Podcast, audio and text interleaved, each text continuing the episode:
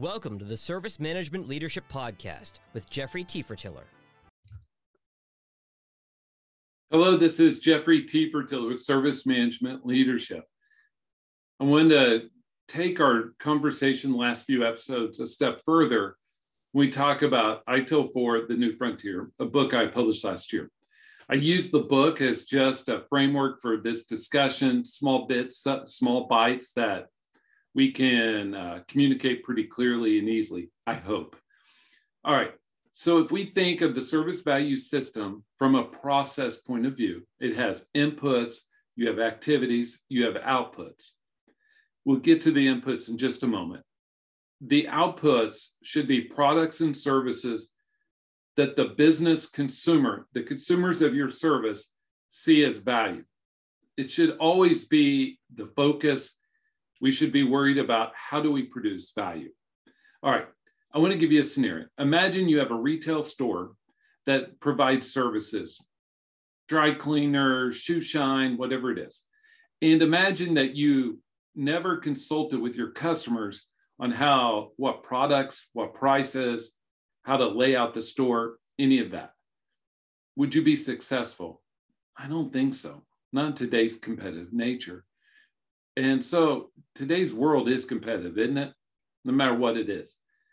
So if we take that thought process another step further, isn't that what we've been doing in IT for a long time? We have not really worried about the consumers of our services. We've just plowed ahead and said, here you go. Here's what we're delivering. You should find value in it. That's ridiculous, isn't it? But that's what's happened. Now I want to talk about the inputs.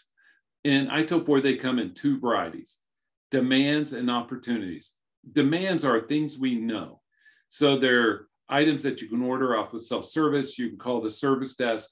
They're things we know. Opportunities are things like requests for new services, new functionality, requests for enhancements. Different organizations use different language.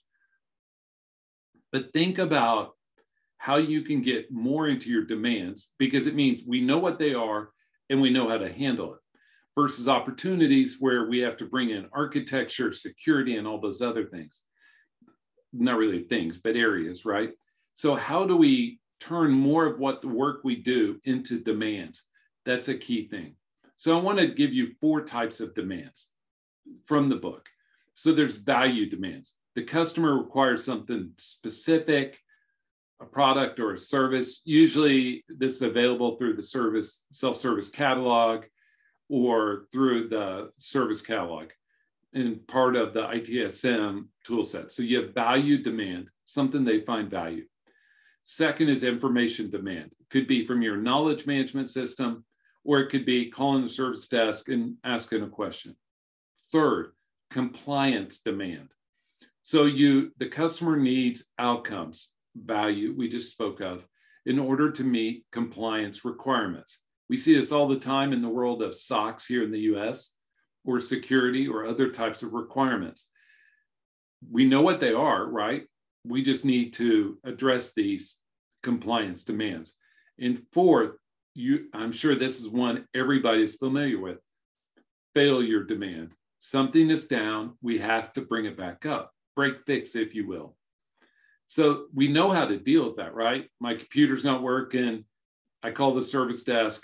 We know how to fix that. That's why it's a demand. If it was something as broad as, hey, I can't get to the internet, that may be an opportunity. But if it's, we know what it is, we know what the fix is, it's a demand. And we want to get as much work into demand so we can quantify the way our business consumers consume our services and the way that we should plan with resourcing. This is Jeffrey Tiefertiller. Thank you for joining us. Please like, share, subscribe, and let me know how service management leadership can help your organization.